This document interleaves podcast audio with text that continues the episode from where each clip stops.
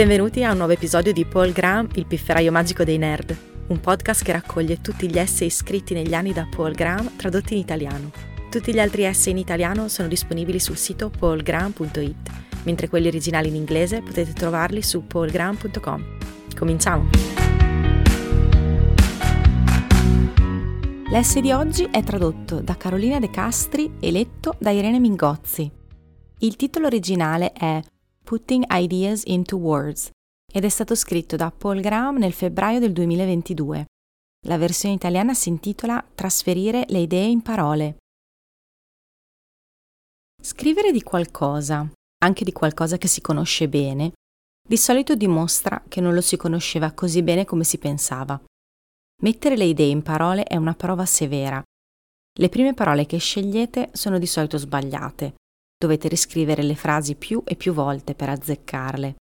E le vostre idee non saranno solo imprecise, ma anche incomplete. La metà delle idee che finiscono in un saggio saranno quelle a cui avete pensato mentre lo stavate scrivendo. Infatti è per questo che li scrivo. Una volta che si pubblica qualcosa, la convenzione è che ciò che si è scritto è ciò che si pensava prima di scriverlo. Erano le tue idee e ora le hai espresse. Ma sapete che non è così. Sapete che mettere le vostre idee in parole le ha cambiate, e non solo le idee che avete pubblicato, presumibilmente ce ne sono state altre che si sono rivelate troppo deboli per essere risolte e che avete scartato. Non è solo il fatto di dover tradurre le proprie idee in parole specifiche a rendere la scrittura così impegnativa. Il vero banco di prova è la lettura di ciò che si è scritto. Dovete fingere di essere un lettore neutrale, un estraneo, che non sa nulla di ciò che avete in testa, ma solo di ciò che avete scritto. Quando leggete quello che avete scritto, vi sembra corretto? Vi sembra completo? Se vi sforzate, potete leggere i vostri scritti come se foste un completo estraneo e quando lo fate le notizie sono di solito negative. Mi ci vogliono molti cicli prima che un mio saggio funzioni bene anche alle orecchie di un estraneo.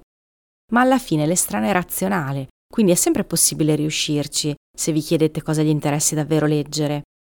Se non è soddisfatto perché non avete menzionato X o non avete qualificato a sufficienza una frase, allora menzionate X o aggiungete altre qualifiche. Contento ora? Forse dovrete rinunciare a qualche bella frase, ma dovrete rassegnarvi a questo. Dovete solo scrivere il meglio possibile pur soddisfacendo i criteri del vostro estraneo. Questo, suppongo, non sarà così controverso. Penso che sia in linea con l'esperienza di chiunque abbia provato a scrivere qualcosa di non banale, potrebbero esistere persone i cui pensieri sono così perfettamente formati da fluire direttamente nelle parole, ma non ho mai conosciuto nessuno in grado di farlo, e se incontrassi qualcuno che dicesse di riuscirci, sembrerebbe una prova dei suoi limiti piuttosto che delle sue abilità. Infatti, questo è un classico dei film. C'è un tizio che afferma di avere un piano per fare una cosa difficile e che quando viene interrogato ulteriormente si picchietta la testa e dice è tutto qui dentro. Gli spettatori sanno già cosa significa, nel migliore dei casi il piano è vago e incompleto. Molto probabilmente c'è qualche difetto non ancora scoperto che lo invalida completamente. Nel migliore dei casi si tratta di un piano per poi pensare ad un altro piano. In ambiti precisamente definiti è possibile formare idee complete nella propria testa. Le persone possono giocare a scacchi nella loro testa, per esempio, e i matematici possono fare un po' di matematica nella loro testa, anche se non sembrano essere sicuri di una dimostrazione oltre una certa lunghezza finché non la scrivono ma questo sembra possibile solo con idee che si possono esprimere in un linguaggio formale. Probabilmente ciò che queste persone fanno è mettere in parole le idee che hanno in testa. In un certo senso riesco a scrivere saggi nella mia testa. A volte mi viene in mente un paragrafo mentre cammino o sono a letto, che sopravvive quasi mutato nella versione finale, ma in realtà sto già scrivendo quando lo faccio, sto facendo la parte mentale della scrittura. Semplicemente le mie dita non si muovono mentre lo faccio. Si può sapere molto di qualcosa senza scriverne, ma si può mai sapere così tanto che non si imparerebbe un pochino di più provando a spiegarlo? Non credo.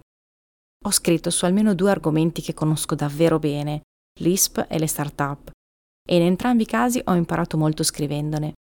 In entrambi i casi c'erano cose di cui non mi rendevo conto finché non dovevo spiegarle. E non credo che la mia esperienza sia anomala.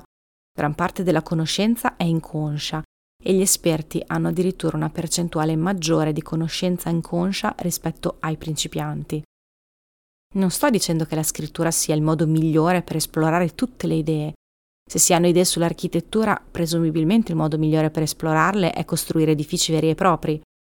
Quello che voglio dire è che, per quanto si possa imparare esplorando le idee in altri modi, si imparano comunque cose nuove scrivendole. Mettere le idee in parole non significa necessariamente scrivere, ovviamente, si può anche fare alla vecchia maniera, parlando, ma secondo la mia esperienza la scrittura è il test più severo. Bisogna impegnarsi in un'unica sequenza ottimale di parole, quando non si ha a disposizione il tono di voce per veicolare il significato, c'è meno non detto e ci si può concentrare in un modo che sembrerebbe eccessivo in una conversazione. Spesso dedico due settimane a un saggio e rileggo le bozze 50 volte. Se lo facessi in una conversazione sembrerebbe la prova di un qualche tipo di disturbo mentale. Se siete pigri, ovviamente, scrivere e parlare sono ugualmente inutili. Ma se volete spingervi a fare le cose per bene, la scrittura è la sfida più difficile. Il motivo per cui mi sono dilungato tanto su questo punto piuttosto ovvio è che ne porta un altro che molti troveranno sconvolgente. Se scrivere le proprie idee le rende sempre più precise e complete, allora se qualcuno non ha scritto su un argomento non ha le idee completamente formate su di esso e chi non scrive mai non ha le idee completamente formate su nessun argomento complesso. Loro credono di averle, soprattutto se non hanno l'abitudine di esaminare criticamente il proprio pensiero, le idee possono sembrare complete. È solo quando si cerca di metterle in parole che si scopre che non lo sono. Se non sottoponete mai le vostre idee a questo esame, non solo non avrete mai le idee completamente formate, ma non ve ne renderete nemmeno conto. Mettere le idee in parole non è certo una garanzia che si rivelino giuste, tutt'altro, ma pur non essendo una condizione sufficiente, è una condizione necessaria. Grazie per aver ascoltato questa puntata di Paul Graham, il pifferaio magico dei nerd. Trovate tutti gli articoli di Paul Graham tradotti in italiano su paulgraham.it e gli originali in inglese su paulgraham.com. Thank you.